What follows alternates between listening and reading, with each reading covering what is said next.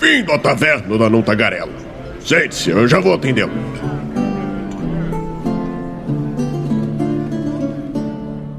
Ah, hey, estamos ao vivo em mais uma live aqui no Movimento RPG. Seja muito bem-vindo à nossa Twitch, sou Douglas Quadros. Muito boa noite. Estamos aqui reunidos mais uma vez. Eu, Raulzito, Eduardo Filhote. Vamos continuar falando de cult? Não, pera. dessa vez não, dessa vez não. Podemos falar também. Vai, é, não tá longe. Não tá longe. Nada impede. Bom, mas antes de nós começarmos, como de praxe, se você está ouvindo isso aqui no Spotify ou qualquer agregador de conteúdo, saiba que nós gravamos toda segunda-feira às 8 horas da noite diretamente na Twitch do Movimento RPG, é só você procurar por MRPG Oficial e vai por mim. Ao vivo é bem mais legal porque você consegue interagir ali com a gente, mandar suas perguntas, as suas opiniões, chamar a gente de lindo ou de feioso também, a gente aceita qualquer coisa, tá bom? O tanto que fale no chat tá valendo. E então, tem mais. cinco minutinhos que aconteceu uma parada aqui, já volto. Vai lá, vai lá, desliga a câmera aí, vai lá. E lembrando que se vocês é, estiverem ao vivo com a gente na Twitch, vocês têm chance aí de, de, participar de algumas coisas que podem acontecer aí muito em breve, ó. Fica a dica, fica a dica. Uh, outra coisa também que eu preciso falar, né, é que se você tá vendo isso aqui no YouTube, saiba que você precisa curtir o botão aqui embaixo. Clica rápido agora. Boa, isso aí, valeu. E também, se você não tá inscrito, se inscreve para não perder quando a gente postar novo conteúdo aqui, galera. Lembrando que como eu disse, né, gravado na Twitch do Movimento RPG ao vivo, é bem mais legal, tá bom? Mas se não der, pô, não consigo, Douglas, não tem problema, é só você assistir aí, escutar, se você prefere ouvir podcast mesmo, tá bom? A experiência é a mesma, só com um pouco de atraso aí, porque a Twitch pede alguns, como é que eu posso dizer, algum privilégio, prioridade, prioridade é a palavra, não é privilégio não. Bom, mas é, outra coisa também que eu preciso falar sempre é sobre o patronato do movimento RPG. O patronato do movimento RPG é a melhor forma de você ajudar o RPG, né? Ajudar o RPG nacional, porque o movimento RPG ajuda o RPG nacional. Afinal de contas, nós temos resenhas, nós temos é, é, guias de criação de personagem, dicas de RPG, NPCs prontos. Cara, tem muita coisa lá do movimento RPG e a gente sempre prioriza o material daqui. Por exemplo, Eduardo Filhote está fazendo já vários textos para Império de Jade. Né? Império de Jade é um RPG nacional criado aqui no Brasil, apesar de falar de um tema oriental, ele é brasileiro, galera. Então, né, claro que a gente acaba tendo sim conteúdo de outros lugares, acaba, faz parte também. Não dá para é, ser exclusivo também, mas a gente faz como a gente pode, né? O que podemos fazer, a gente faz. Uh, então, para você se tornar um patrono é muito simples, galera. É só você entrar em movimentorpg.com.br barra patronos e aí você vai eu deixei o link ali no chat para quem tá vendo no, na Twitch ao vivo com a gente, ou no VOD. E aqui embaixo no YouTube tá nos links ali também, tá bom? É, lá você vai encontrar as quatro formas de patronato. Você pode fazer uma assinatura pelo PicPay, pelo Padrinho ou pelo Catarse. Qualquer uma das três tá, ó, supimpa. Ou então você pode mandar um Pix pra gente, né, diretamente pra, pra nossa conta. Só que daí você precisa avisar pra gente, ó, esse fui eu, tá aqui o comprovante. Como faço isso, Douglas? Manda um e-mail para contato@movimentorpg.com.br ou então você entra em contato conosco mesmo pelo pelo nossa lá pela taverna do Tagarela, né, nosso WhatsApp, ou então você vai, sei lá, acha a gente. Tem milhares de redes sociais aí, todas elas estão lá, Movimento RPG, tá bom? Uh, e quanto custa, Douglas? Muito simples, galera. Custa 5 reais. Olha o gato estarrado lá. Custa 5 reais, galera. 5 pila. E você se torna um patrono do movimento RPG, tá? Ajuda o movimento RPG a crescer e se desenvolver. E ainda você tem chance de ganhar livros incríveis, como por exemplo Império de Jade, já que nós estamos falando de Império de Jade, ó, bonito, capa dura, um patrono no mês de dezembro vai ganhar um desses livros e você se entrar até o dia 30 de novembro, você concorre também, tá? Mas tem que entrar até o dia 30 de novembro, galera. Importante. Tem outras vantagens mais, mas para isso você entra lá em movimentorpg.com.br patronos que você vai ver. Quarta-feira, tá? Tem data já. Talvez atrase, mas provavelmente não. Nós vamos anunciar sobre o baú épico. Baú épico que vai conter a caixa da Vox, tá? A Vox Studios, nossos parceiros da Vox Studios mandaram uma caixa. Gente, essa aqui, ó, é minha, é aberta, tá? A que o nosso patrono vai ganhar, tá aqui, ó, lacrada. Eu nem sei qual é as miniaturas que tem aqui dentro, tá? Porque, ó, a minha tá aqui, ó, pra não dizer que tô, tô fazendo. só peguei um plástico, ó. Não é, tá lacrado, ó, gente, não tá aberto, tá? Um patrono, tá? Esse mês nós vamos abrir o baú épico. O que, que é o baú épico? Ele vai custar 50 reais a chave. A chave, você manda 50 reais pra nós. Nós vamos dar para você uma chave digital chamada chave épica. Você vai comprar essa chave por onde? É igual assinatura? Não, você vai comprar a chave épica lá no site da loja do Movimento RPG. loja.movimentorpg.com.br, tá bom? E lá você vai comprar uma chave épica. A chave épica custa 50 reais. Essa chave ela te dá direito a concorrer o baú épico, tá? Se você não ganhar naquele mês, ela se mantém, ou seja, ela não é destruída. Ela só vai ser destruída quando você ganhar. Pô, Douglas, mas eu sou patrono há muito tempo e 50 reais fica um pouco complicado, né? Podia liberar um pouco mais barato. Então, gente, para quem é patrono de 5 reais, 10, 15, 20, 25, etc., vocês podem transformar a chave simples de vocês em chave épica. Cada chave simples, como já foi dito milhares de vezes, custa 5 reais. A chave épica custa 50, então se você juntar 10 chaves simples, você transforma ela em uma chave épica. Essas 10 chaves simples, daí sim vão ser destruídas, daí você vai ter uma chave épica. Posso fazer o inverso, Douglas? Não, transformou em chave épica, é chave épica. Ponto final. Tá bom? É... Todas as regras e todas as informações eu vou passar ainda, tá? Quarta-feira nós devemos fazer um anúncio nas nossas redes sociais, então fiquem de olho, tá bom? Gente, essa caixa vem cinco miniaturas. Pô, Douglas, então a gente vai pagar 50 reais por essa caixa? Não. Essa caixa vem cinco miniaturas e você pode fazer a assinatura dela, né? Lá no site da Vox, né? No Catarse da Vox. Eu vou deixar o link aqui também, ó. Vou, já vou pegar aqui, ó. Mas é só você procurar aí por catarse.me barra box, com X, né? De caixa, da Vox. Tudo junto. Box da Vox. Tá? Eu deixei o link ali no chat também. E o apoio mais, mais em conta, né, o mais básico, é 50 reais você recebe essa caixa, tá? O nosso apoio é um patrono que vai concorrer, não é a mesma coisa, tá, galera? Nós não vamos concorrer com os nossos aliados, afinal de contas, né? Como é que funciona? Você compra a sua chave épica e você vai concorrer a um box da Vox, uma camiseta da Bar dos Studio, perdão, da Bar dos Shops, é Vox Studio Bar dos Shop, eu tô bem louco da Bar do Shop, que é uma loja de camisetas iradas e eles vão estar tá entrando aí também no baú épico, tá bom? Você concorre a um livro de RPG, ainda não definimos qual vai ser o livro, mas vai ter um livro físico também. E você concorre a um Era do Abismo. Esse mês, já vou, já vou anunciar qual é o livro, nós vamos dar para um dos. Pra, para o patrono que ganhar, um livro A Era do Abismo, tá bom? Sem custo para você na sua casa, tá? Estes quatro itens vão ser dados para um patrono no mês de dezembro, tá? A partir de quando nós liberarmos a o baú épico. O baú épico vai ser bem pouco tempo, os patronos vão ter bem pouco tempo. Esse primeiro provavelmente vai ser para patronos, não sei se alguém vai assinar, mas se assinar, boa sorte aí, tá bom? Logo mais estaremos dando mais informações sobre isso. Fiquem de olho nas redes sociais, tá bom? Feito. Segunda coisa que eu tenho que falar aqui, né? Falei do Streamlabs, falei do, do, da caixa da, Bo da Vox. Não falei do Streamlabs, era isso que eu tinha que falar. Outra forma que você tem de ajudar o movimento RPG e, consequentemente, interagir com a gente é.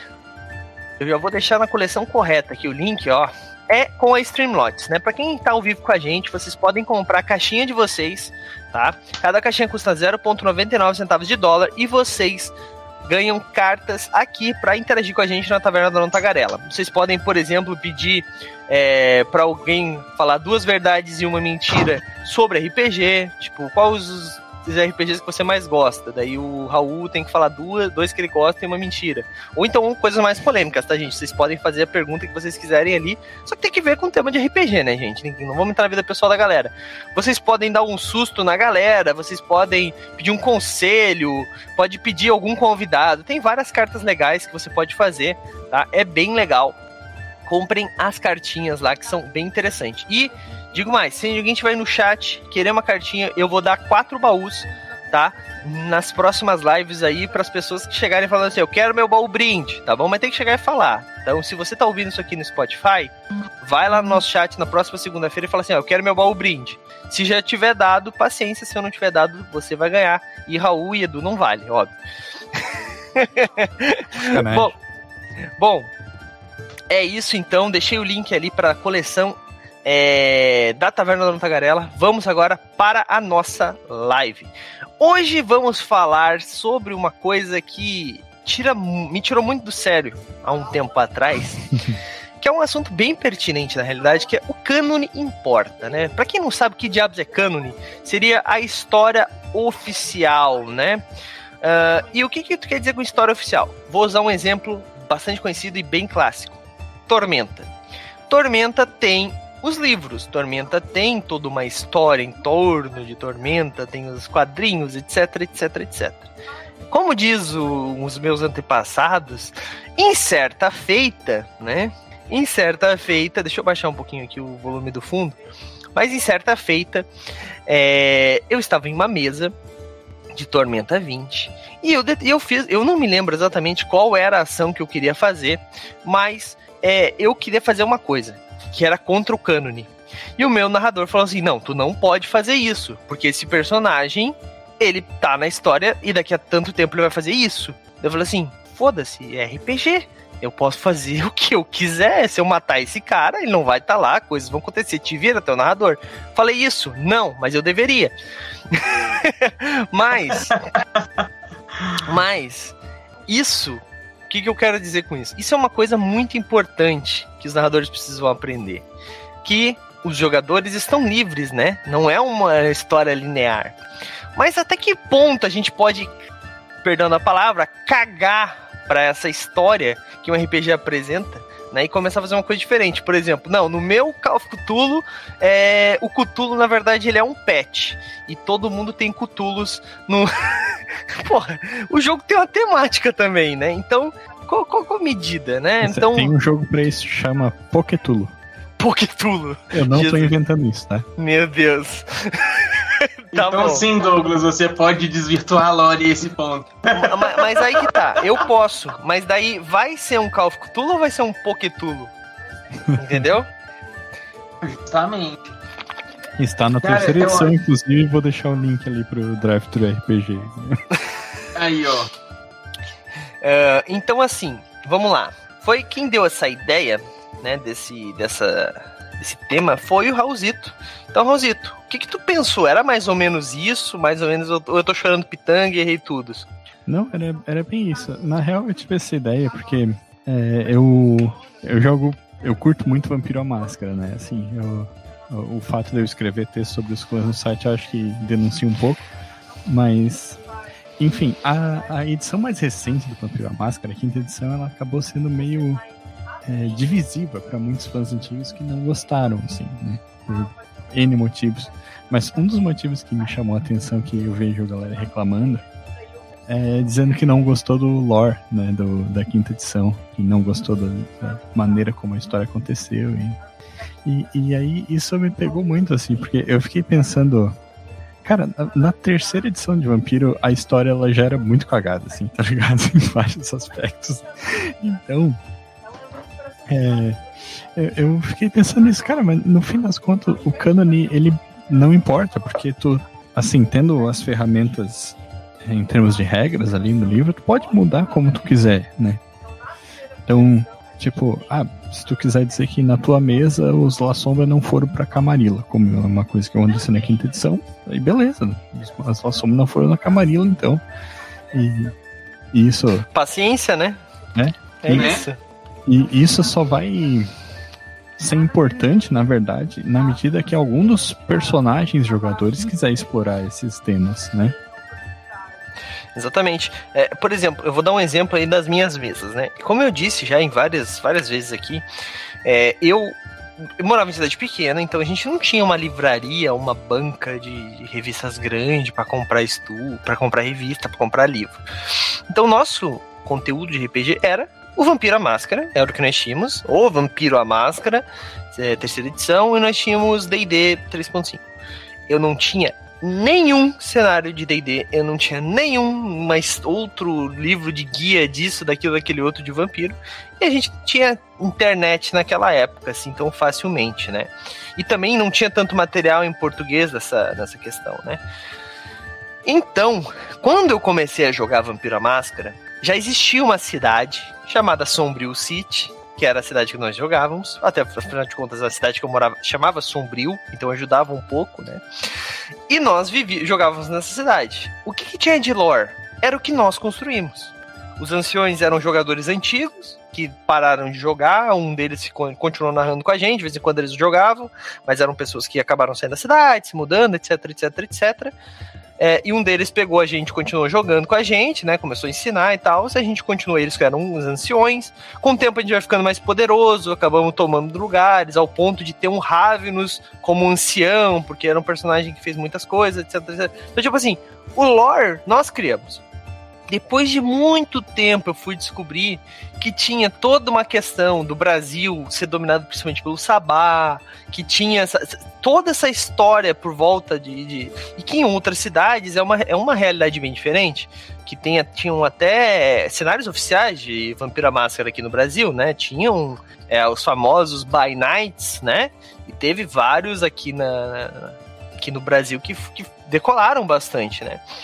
E D&D é a mesma coisa a gente usava os deuses de, de Greyhawk sem saber que era Greyhawk, né? Porque eu não tinha acesso ao livro do, do, do mestre, eu tinha acesso ao livro do jogador, né? De contas eu não era narrador na época. né? Então, cara, eu fui descobrir que o cenário oficial de D&D 3.5 era Greyhawk muito tempo depois. Eu fui descobrir que existia Forgotten Realms muito tempo depois que eu jogava RPG.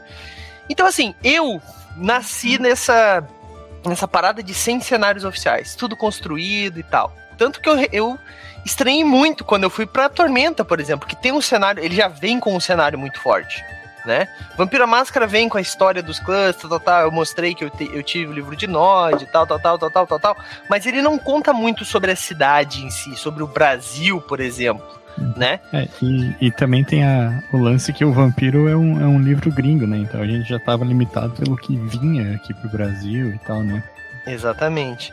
Então acho que o meu primeiro impacto com, com essas coisas de lore muito bem fechada foi com Tormenta. E foi, talvez seja por isso que te tenha tido esse choque. Só que, cara, é, essas pessoas que foram acostumadas a jogar em cenários que já existiam, pô, eu não posso destruir tal cidade porque no livro XYZ essa cidade é. Então, assim, eu sou um pouco contra isso, né? Mas também, não, como eu disse antes, não dá para te ignorar a existência daquela cidade. Né, o, o, quando tu tá jogando um cenário, eu acho um pouco mais complicado porque tu precisa utilizar elementos daquele cenário, porque senão não usa o cenário. Concorda comigo?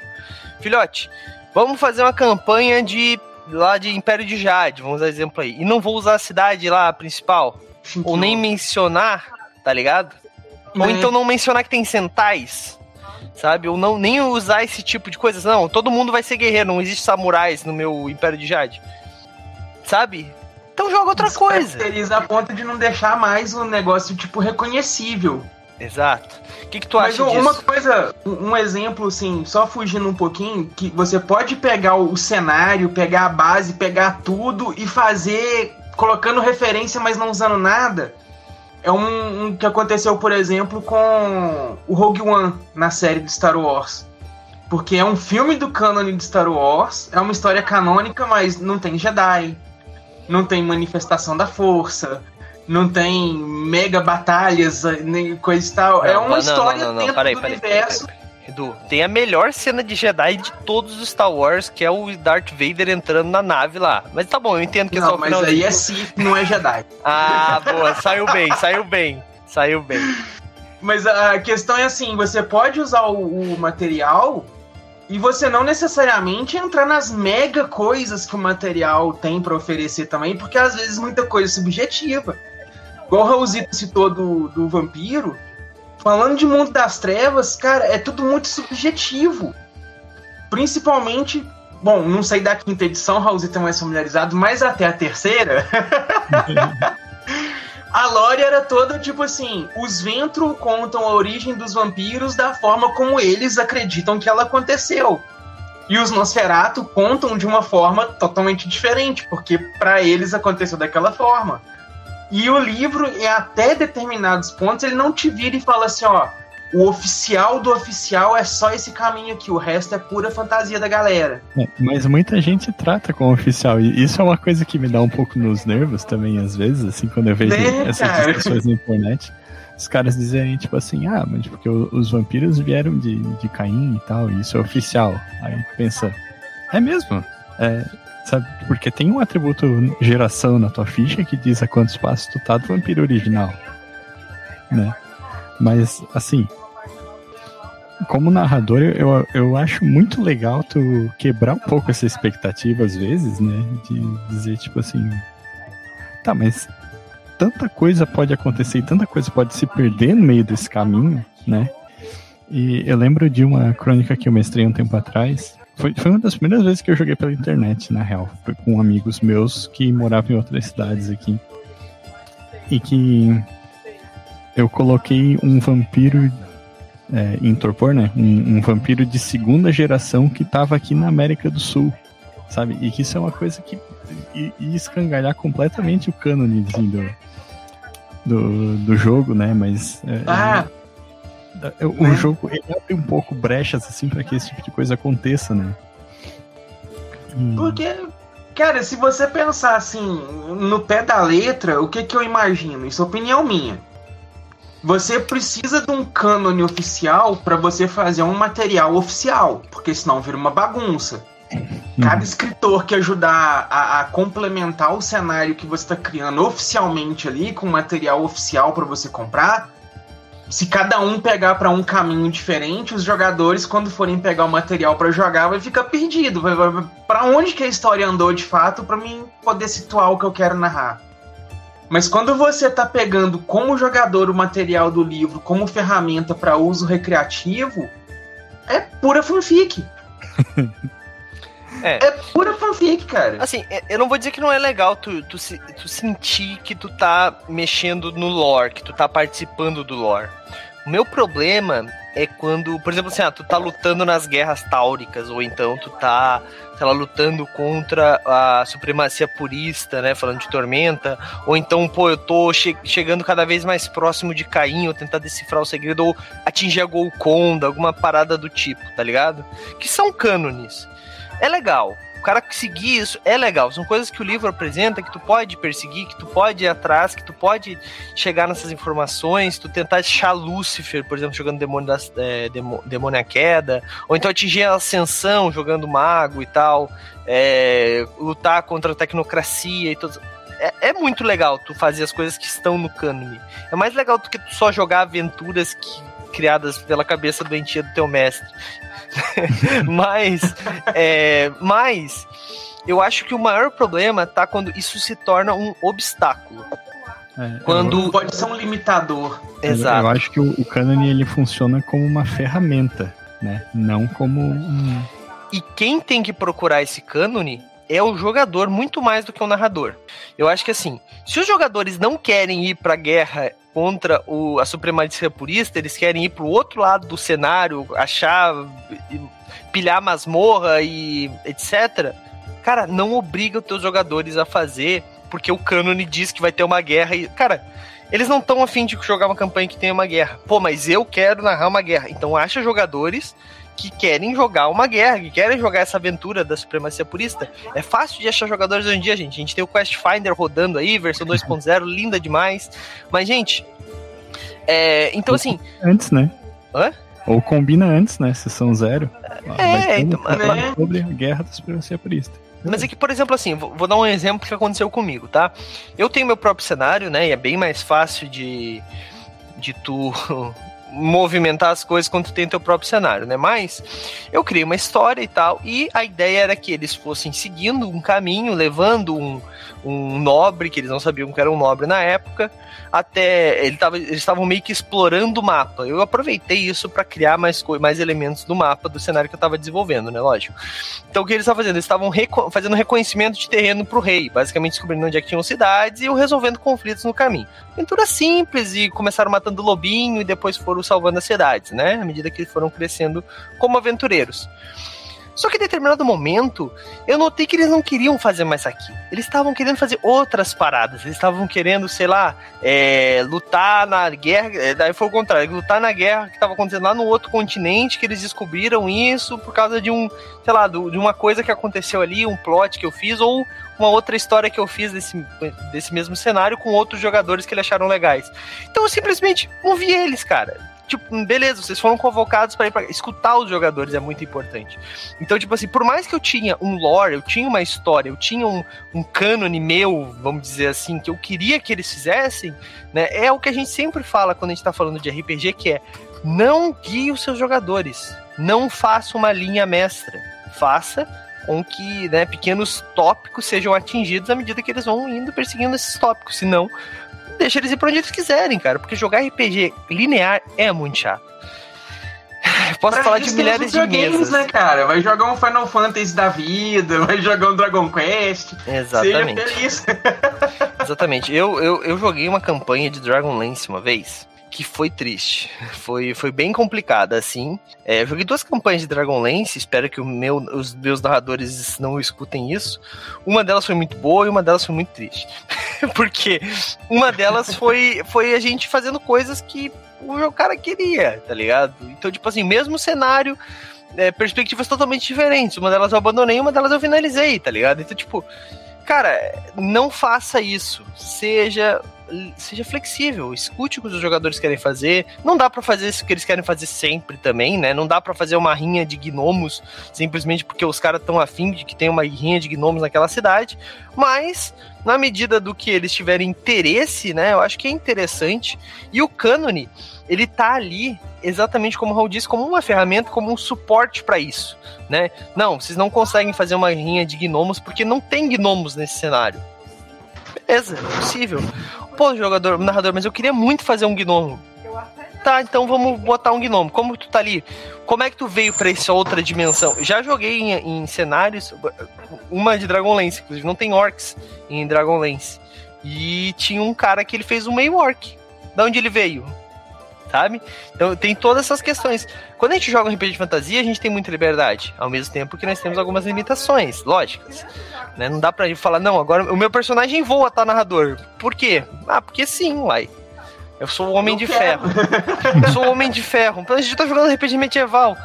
Tá, mas eu compro uma pizza. Não, não é assim. Eu até aceitaria se comprasse pizza, mas.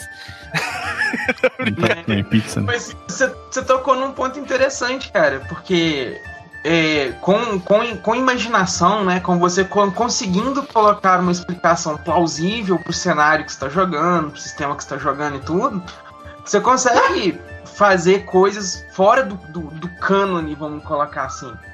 Pega pela nossa história real.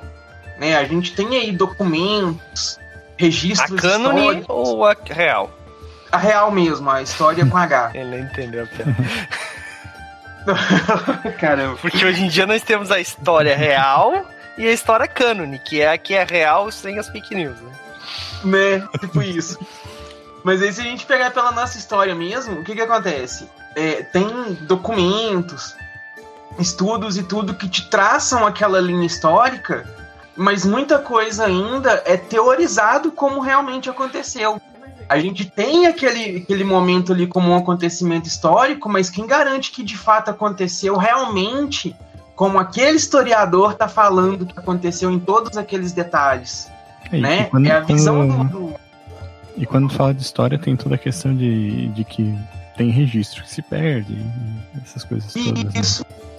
Então, Igual, por exemplo, você pega Cleópatra, né? Que é uma figura que é muito usada em muito cenário de RPG, de, fantasia, que usa coisas da história real, coloca a figura de Cleópatra e tudo. Tem tem historiadores que afirmam que ela era uma mulher muito influente no sentido político, que falava várias línguas, tinha conhecimento, dominava é, outros tipos de cultura, de conhecimento de alquimia e tudo mais. Tem gente que já fala que não, que ela já não era tão, tão forte assim na questão cultural.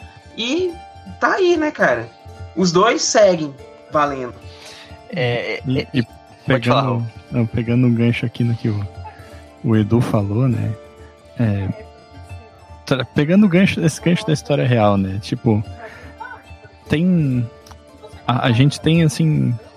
Muitos casos onde a documentação se perdeu, o registro se perdeu ali, como eu falei. E um bem interessante é Cartago, né? Que era a cidade inimiga de Roma, lá, que se perdeu muita coisa, assim, é, de registro histórico de Cartago, porque foi Foi destruído pelos queimado, né? romanos. E, e isso acabou se tornando um- uma parte do plot do cânone de Vampiro à Máscara, né? Sim, É, o, o, o Vampiro à Máscara, o cenário de Vampiro à Máscara, ele é muito bom por causa disso, né? Por exemplo, quando a gente tem... Eu, eu gosto sempre de citar esse exemplo do Demônio à Queda, que- porque cada casta de demônio conta uma história sobre a queda. Então, tu não sabe qual que é a cânone. Tem várias histórias. Uns dizem que Lúcifer, na verdade, ele amava os seres humanos porque foi a primeira diretriz de Deus, amar aos, aos humanos como a mim mesmo, né? Para os anjos. É, então, tipo, ele não conseguia ver os, os humanos, os humanos, pelo que eles contam, né? Que é o um conta. Basicamente, os humanos viviam na Terra como animais, sabe? Tipo, literalmente, é, eles pegaram meio que fizeram uma, aquela, aquela coisa de a evolução do ser humano, né? Tipo, que, veio do macaco, né? Entre aspas, enormes, assim, né? E que foram os anjos, né? Liderados por Lúcifer, que ensinaram eles a usar ferramentas, que ensinaram eles a ter raciocínio, sabe? Então, essa ideia de que Lúcifer, na verdade, foi bonzinho e quis ajudar os humanos, porque eles não podiam se mostrar, mas eles tinham que amar os humanos. E, eles, e ele achava horrível o jeito que os humanos estavam vivendo, não aproveitando o paraíso, sabe? Porque não tinham noção, sabe? Tipo, eram, eram animais. Viviam só pra comer, cagar e der, entendeu? Então, eu acho muito legal essa história. Porque daí o outro já diz não, que na verdade Lúcifer tinha inveja de, dos humanos, sabe? Então cada um vai contando uma história, não cada seita, né? Não cada casta, cada seita, porque são seitas e castas, são coisas diferentes. E cara, isso é muito legal, porque mostra que no próprio vampiro, no vampiro não, mas no próprio demônio, no próprio mundo das trevas, eles têm vários cânones. Aposto que, por exemplo, falando agora de uma coisa que o Edu manja pra caramba, no lobisomem tem várias várias histórias sobre o porquê que os lobisomens fizeram o que fizeram, né? Que tem um cânone que os lobisomens, historicamente, eles destroçaram todos os outros metamorfos, né? Tinha uma coisa assim, né, Edu? que é o Impergion e a Guerra da Fúria. Exato. Os lobisomens bancaram os supremacistas do- dos metamorfos, né? E saíram chacinando geral. Mata um, mata geral. Mas eu aposto que tem mais de uma história sobre isso, né? Cara, é igual o vampiro também, né? Cada tribo conta ah, sobre a Guerra da Fúria de uma forma diferente. Conta sobre a criação das tribos de uma forma diferente. Até a visão das tribos caídas, né? Cada um conta o mito de como as tribos caíram de uma forma diferente. Igual, Isso é muito legal, cara. né, cara? É E aí, legal. ó, o, o cânone de, de lobisomem, até puxando esse, esse, esse gancho, ele é muito pouco explorado. E quando você começa a pegar as outras raças metamórficas, né? Os Korax, Nuisha, Ananase, e por aí vai. Cada um deles já conta a história do mundo das trevas inteiro de uma forma totalmente diferente da visão que os, os Garous têm. E o Brasil, por exemplo, né, que é um lugar extremamente rico, uma biosfera extremamente rica para a ideia do cenário, é muito pouco explorada. Tanto que o que a gente jogou no- no- na campanha aqui do movimento, né, de Mar de Mortes, é praticamente tudo fora do cânone do livro, porque se fosse pelo cânone era não vão para o Brasil. Acabou o cânone. É, é- é- Uhum. isso é muito legal, cara. A gente pega e, e explora esses. Porque assim, ele é um cenário grande, o mundo das trevas, mas, cara, ele é um cenário norte-americano. Ele vai explorar isso, e o que os norte-americanos gostam, não adianta. A gente tem ainda algum material dos Kueijin, né, que é os vampiros do Oriente, é, mas também. É, é do, do, ponto de vista dos americanos também, né? Do ponto que, de vista do, do, do, ocidental, né, é, cara? Que então... Era uma crítica muito forte a essa linha, até na época que ela saiu, né? Recorria a estereótipos, eu não sei o que. O, o Vampiros do Oriente e o, e o outro irmão mais desconhecido dele, que é o Ebony Kingdom, né? Que falava das linhagens africanas dos vampiros. Esse eu não conheço. Uhum. É porque o Vampiros do Oriente ele saiu como um jogo mesmo. O Ebony Kingdom era um suplemento de vampiro. E não, ah. não foi ah. lançado no Brasil. Hum, entendi. É, o Vampiros do Oriente até foi lançado, né? Foi lançado uma tradução. Inclusive tem, tem post lá no Movimento RPG sobre os Kuejin, né? Os vampiros do Oriente. E, cara, é, mas, mas eu acho interessante porque, tipo assim, é essa visão deles, né? Então, tipo assim, e, e, mas ao mesmo tempo, eles escrevem um cânone norte-americano para os outros lugares. Então, e tu não pode mexer nesse cânone, tá ligado? Claro, cara, tu tá jogando o jogo de uma linha que tem copyright, que tem direitos autorais, beleza. Mas tu tá jogando, meu amigo. Na tua mesa, tu faz o que tu bem entender. Ah, Douglas, mas é porque eu queria escrever um livro.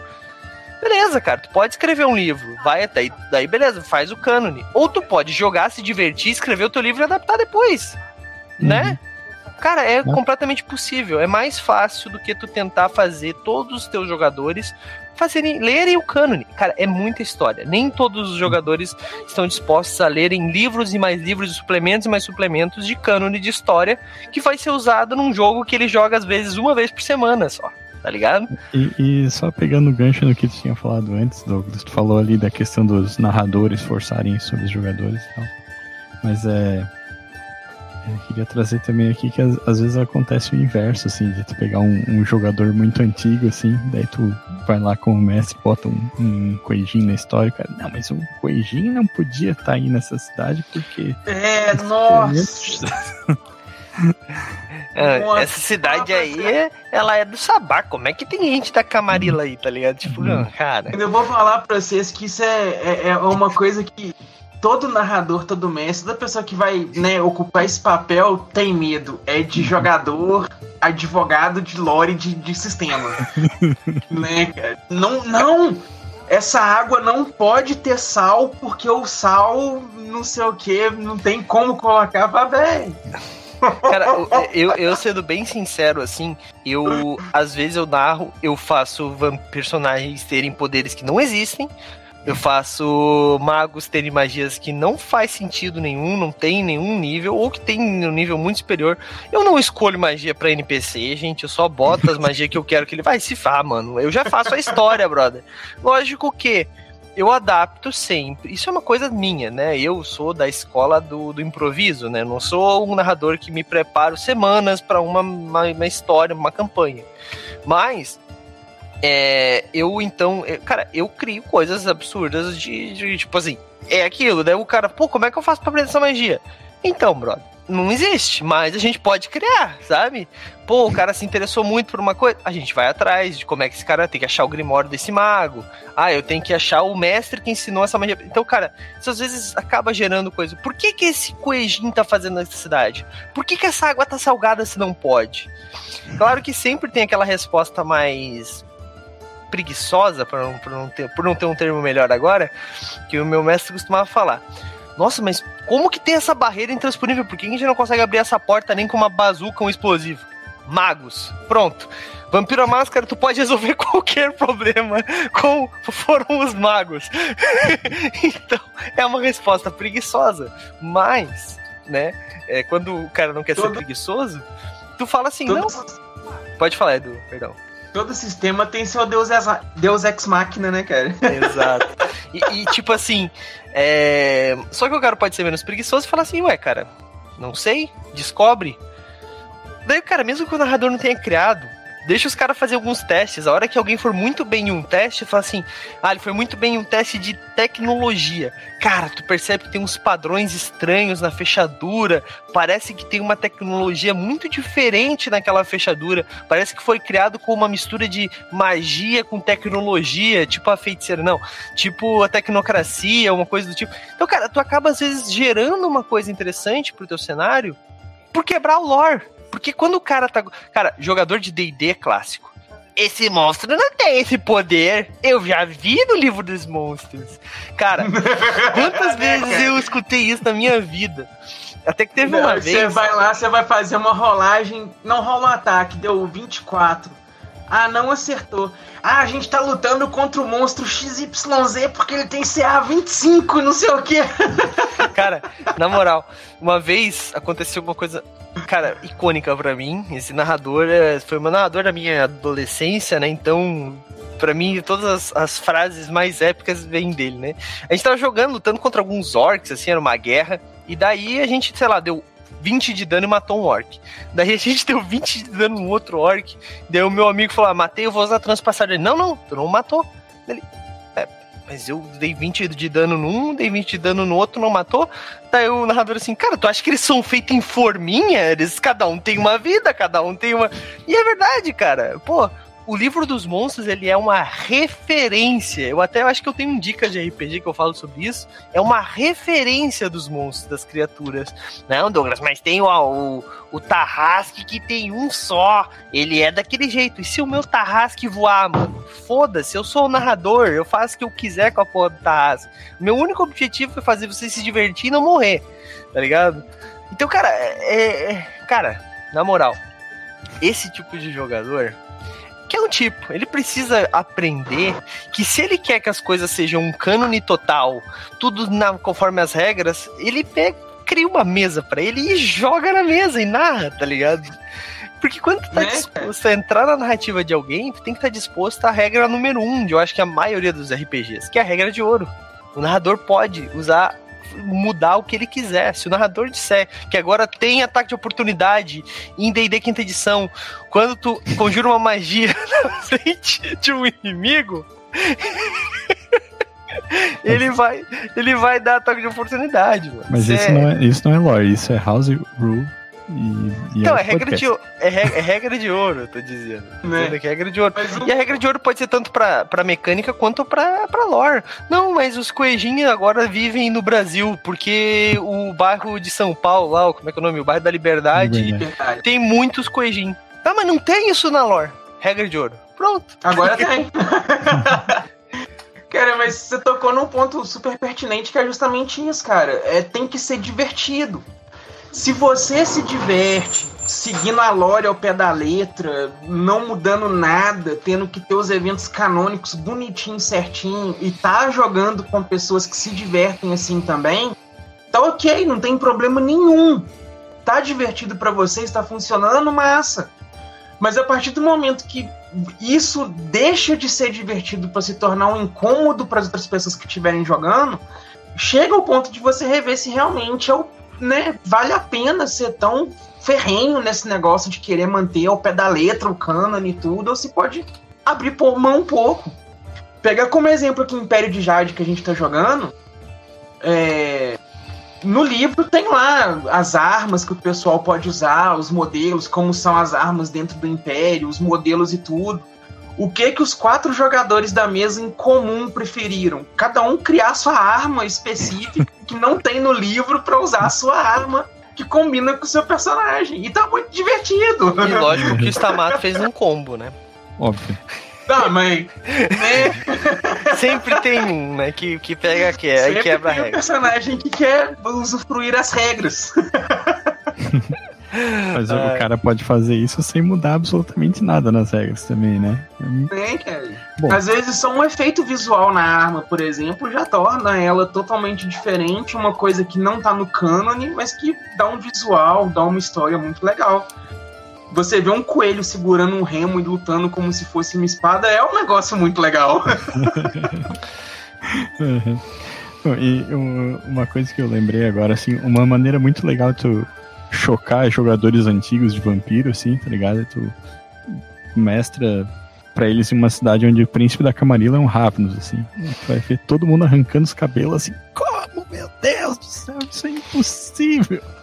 Cara, eu vou falar pra você um negócio que uma das coisas mais legais que eu já vi de vampiro pra jogar é, veio numa Dragão Brasil bem antiga. Da época que ela era grandona ainda, antes do formato menor. Pode crer. Que chamava Projeto Kainitech.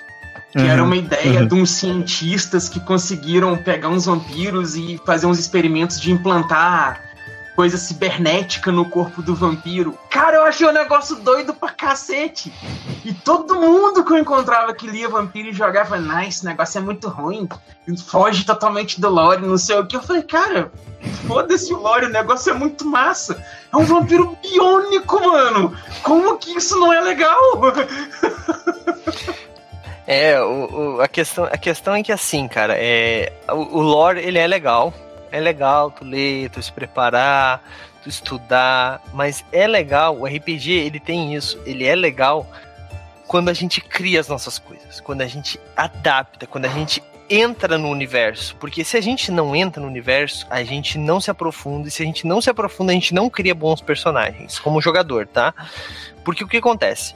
É, se eu tô lá nesse universo criado por um gringo, jogando num, com um cara que estudou tudo que esse gringo criou, e eu não posso inserir a minha personalidade, o meu personagem, que ele é XYZ e quebra esse lore, isso vai ficar chato pra mim. E eu vou ter que me adaptar pra jogar com uma coisa que o cara quis. Então cria uma ficha pra mim, tá ligado? Eu jogo, eu jogo, assim, sendo sincero, eu, Douglas, jogo há sei lá quantos anos RPG, tem experiência, jogo há bastante tempo, jogo muito, jogo com muita gente, jogo. Cria uma ficha pra mim, independente do que ele for, eu jogo, qualquer coisa. Mas não é todo mundo que é assim. Isso acaba afastando muito o jogador. Porque tu chega em algumas mesas, o cara chega e fala assim, ó, ó, tu precisa ler o livro XYZH2M472 e todos esses suplementos aqui. 42 Uhum. GB de arquivo. Cara, o jogador novato, eu conheço, o senhorá, vou usar o exemplo do senhorá aqui, o nosso editor, lindo, maravilhoso. O senhorá não gosta de ler, mano.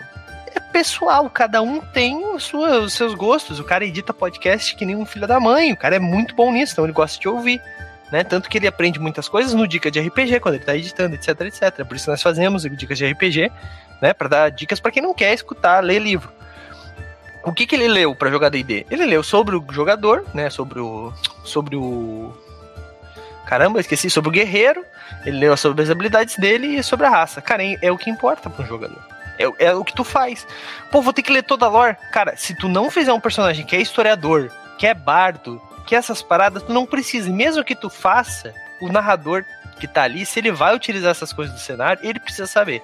O jogador não precisa ter todo esse conhecimento. Isso afasta muita gente. É por isso que, que o cara faz o teste lá de conhecimento de bardo, né? Exatamente. Ó, eu- Exatamente. na edição 3.0 era conhecimento de bardo, não sei como é que é daqui. É, a- agora é- agora não, não meio que não tem isso. Aham. Tem- mas tu pode fazer qualquer teste de perícia lá como se tu tivesse meia meia meia graduação, pelo menos. Uhum. Mas gente, o papo tá muito bom, muito bom mesmo, de verdade. Mas nós estamos batendo nosso tempo aqui. Vamos começar a encerrar. Eduardo Filhote, pra gente encerrar então teu ponto final. E depois, já que se quiser me- emendar com o jabá, ou melhor, vamos deixar os jabás pro final. Dá o teu ponto final, depois eu faço mais uma rodada de jabás daí pra gente fechar a conta e passar a régua. É, eu. Pra mim é igual eu falei mesmo no começo. O canon é legal pra você ter um material oficial, uma história linear pra você seguir, um material pra você acompanhar, pra ter como referência. Mas na hora de você jogar, criar sua história, é fanfic.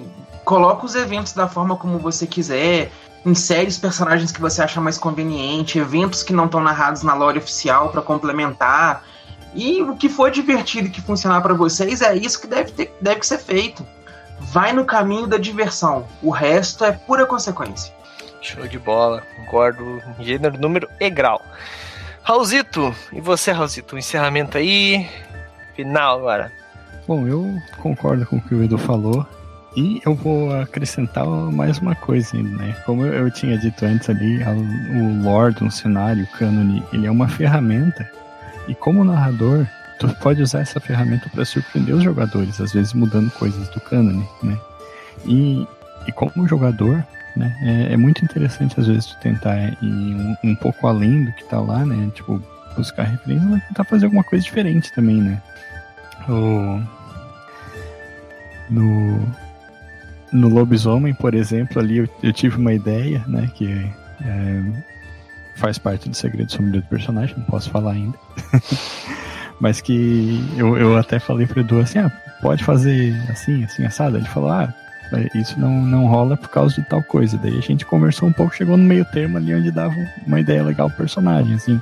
Então eu, eu acho que tudo é adaptável e maleável nesse sentido, assim, né? Tu pega ideias, vai discutindo, conversando, chega num, num ponto que tu, tu pode fazer um negócio legal, às vezes é, utilizando coisas do cânone, né? E quebrando um pouco dele na medida do, do saudável, né? Com certeza. Com certeza. Eu acho que é aí que tá, é medir. Eu acho que é aí que esse é o ponto. É saber dosar o quanto que tu precisa do cânone e quando tu precisa usar o cânone e quando tu precisa criar e quanto tu precisa criar. Eu acho que o meio tem, claro, que se você tá criando seu cenário próprio, mano, daí pff, abstrai. Vai no que os jogadores fizerem, mano, e, e, testa. Cenário próprio é pra você usar. Mesa de jogo em cenário próprio é pra você testar, mano. Testa mil. Pô, cara, quero. O meu cenário não tem dragão. Pô, queria ser um meio dragão. Vamos testar, vamos ver qual é que é, né? Mas quando você tá jogando um jogo que tem um lore, mano. É, cara, é questão de conversar. Claro que não dá para botar um cara com uma armadura do Homem de Ferro num cenário medieval. Pô, dá, dá para fazer, dá sim. Pode ser um artífice, vamos lá, usando o D&D quinta edição aí. Pode, pode ser um tecnomago, D&D 3.5, pode. Mas é diferente, não é um cara com placa de metal que tem um conhecimento pode avançadíssimo. Ser, pode ser só um jogador de GURPS muito entusiasmado. Né? né? ai, ai. Mas, mas então, assim, é, dá para fazer quase tudo, cara. Só que tem que ser adaptado pro tempo atual, para pro jogo atual, né, pro, pro contexto atual. Eu acho que isso que, que importa. Medir. Medir é a palavra, né? Mas então vamos para os encerramentos aqui. Foi um papo muito legal. Concordo com quase tudo que foi dito aqui. Só, só não concordo com, com com o Raul, que disse que GURPS é ruim, né? Todo mundo sabe que é o melhor RPG de todos. Ah, Eduardo Filhote, faz teu jabá aí, Eduardo, onde a galera pode te encontrar. Fala também sobre as suas redes sociais, que eu deixe o Linktree ali, aproveita.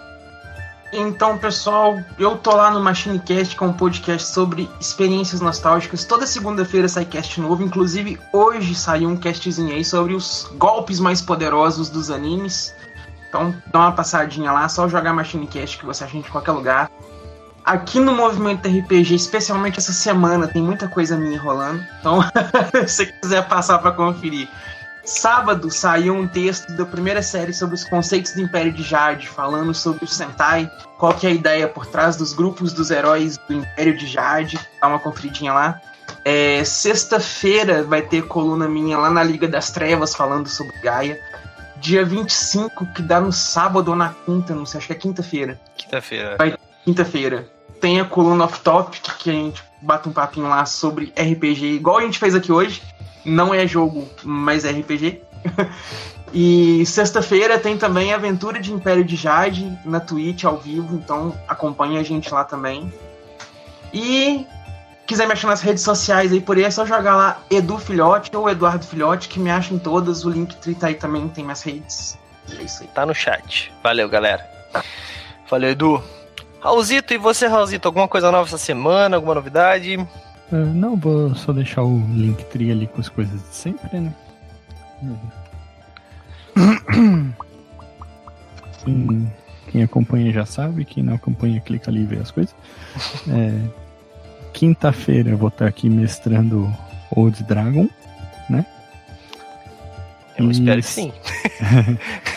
e sexta jogando Império de Jade com com o Edu mestrando. É isso aí, é isso aí. É, já que nós estamos falando sobre o calendário aí, vou passar pra galera. Amanhã temos Numenera 2, nossa mesa oficial de Numenera, né? Jardins de Numenera, narrado pelo Stamato. Tem vaga, galera, tem uma vaga aí que a gente não tá conseguindo jogador. Numenera é um cenário muito legal, extremamente simples de fazer personagem. Ele é um medieval bem diferente, né? Porque ele não é um medieval, ele é um futuro medieval. Ele é meio que assim, é como se fosse 10 mil anos no futuro da Terra, sabe? Os humanos já desapareceram e reapareceram. Alguma das sociedades conseguiu mexer na gravidade do planeta, então tem rochas, rochas flutuantes, tem pessoas com granada que abre buraco negro, enquanto tem gente com pistola, com, com sabre de luz e com esse tipo de coisa. Então, tipo, é um medieval, né? Uma sociedade medieval, ao mesmo tempo futurística. É bem legal o conceito. Eu não sei, tá? Não tô jogando, não sou narrador, então posso ter falado alguma groselha, mas parece ser bem divertido, galera. Amanhã, 8 horas da noite, temos o nosso sessão 2. A primeira sessão foi muito divertida. É... Quarta-feira temos o segundo episódio Ares da Guerra, a campanha atual, a história atual da Guilda dos Guardiões, né? Estamos em Eberron, no primeiro episódio, um navio caiu do céu, literalmente, né? É, literalmente mesmo, o navio do Paulo Pantia caiu dos ares, das névoas, no meio de um deserto e agora estão sendo atacados por uma bola de fogo flamejante. Bola de fogo flamejante é bom, né? Uma bola de fogo viva. É, um jogador quase foi pro Bebeleléu, vamos dizer assim. Então, para você que quiser ver um pouco mais sobre Eberron e sobre é, a Guilda dos Guardiões, conhecer um pouco mais de D&D quinta edição também, entra com a gente aí, quinta, quarta-feira, 8 horas da noite, narrativa de Mestre Herpes. Então vocês sabem que é foda demais. Na quinta-feira temos o Tolo que roubou a Alvorada, né? Episódio 2 aí, Raulzito é o narrador. Eu não estarei jogando, mas não sei, né? Porque até agora os nossos convidados, inclusive o Raulzito, tem que cobrar lá o Antônio. tá difícil os convidados, né? Uh, e, cara, acabou de um jeito muito foda. Vamos ver o que vai acontecer. Literalmente a alvorada foi roubada, gente. Eu não, eu não sei o que aconteceu, mas roubaram a, a, o sol. Uh, na sexta-feira temos Império de Jade aí, a nossa campanha de. É, aliás, perdão, Despertar da Fúria, nossa campanha de Império de Jade, com o Eduardo Filhote narrando, jogador Raulzito, também tem lá a Marcela Albana da Jambô. E eu preciso falar sempre, galera, eu esqueço de falar antes, mas na sexta-feira de manhã, meio. De manhã não, meio é, quase de manhã. Meio-dia, eu participo lá na Jambô Editora do é, Jambô com Spoilers. Estamos fazendo spoilers de este livro aqui, Crônicas da Tormenta, volume 3. Em breve vai ter resenha de conto a conto, tá lá no Movimento RPG com dicas de é, plots baseado nos contos, contos de Cassaro, Karen Soarelli, Deisvalde, gente, tem muitos contos legais e tem muito autor novo nesse livro, tá? Que foi um concurso, uns autores aí que estão prometendo muito, inclusive, né? Eu, eu, gosto muito da Karen, gostei muito do conto dela, mas tem um autor que eu, o quarto conto que eu li Cara, eu quero um livro só deste personagem. Mas para isso você precisa ver o Jambô com spoilers. Tá no Void aí. Se você for lá no, na Jambô Editora, você vai encontrar eu falando sobre, beleza? É isso, galera. Acho que temos um assunto bem legal, bem fechado. Nós nos vemos aí na semana que vem, na taverna, né? Mas em qualquer outra coisa aí, amanhã, 8 horas da noite, em Jardins de Numenera. Vejo vocês lá. Falou! E aí, você gostou? Acesse todas as segundas às 20 horas twitch.tv barra mrpgoficial.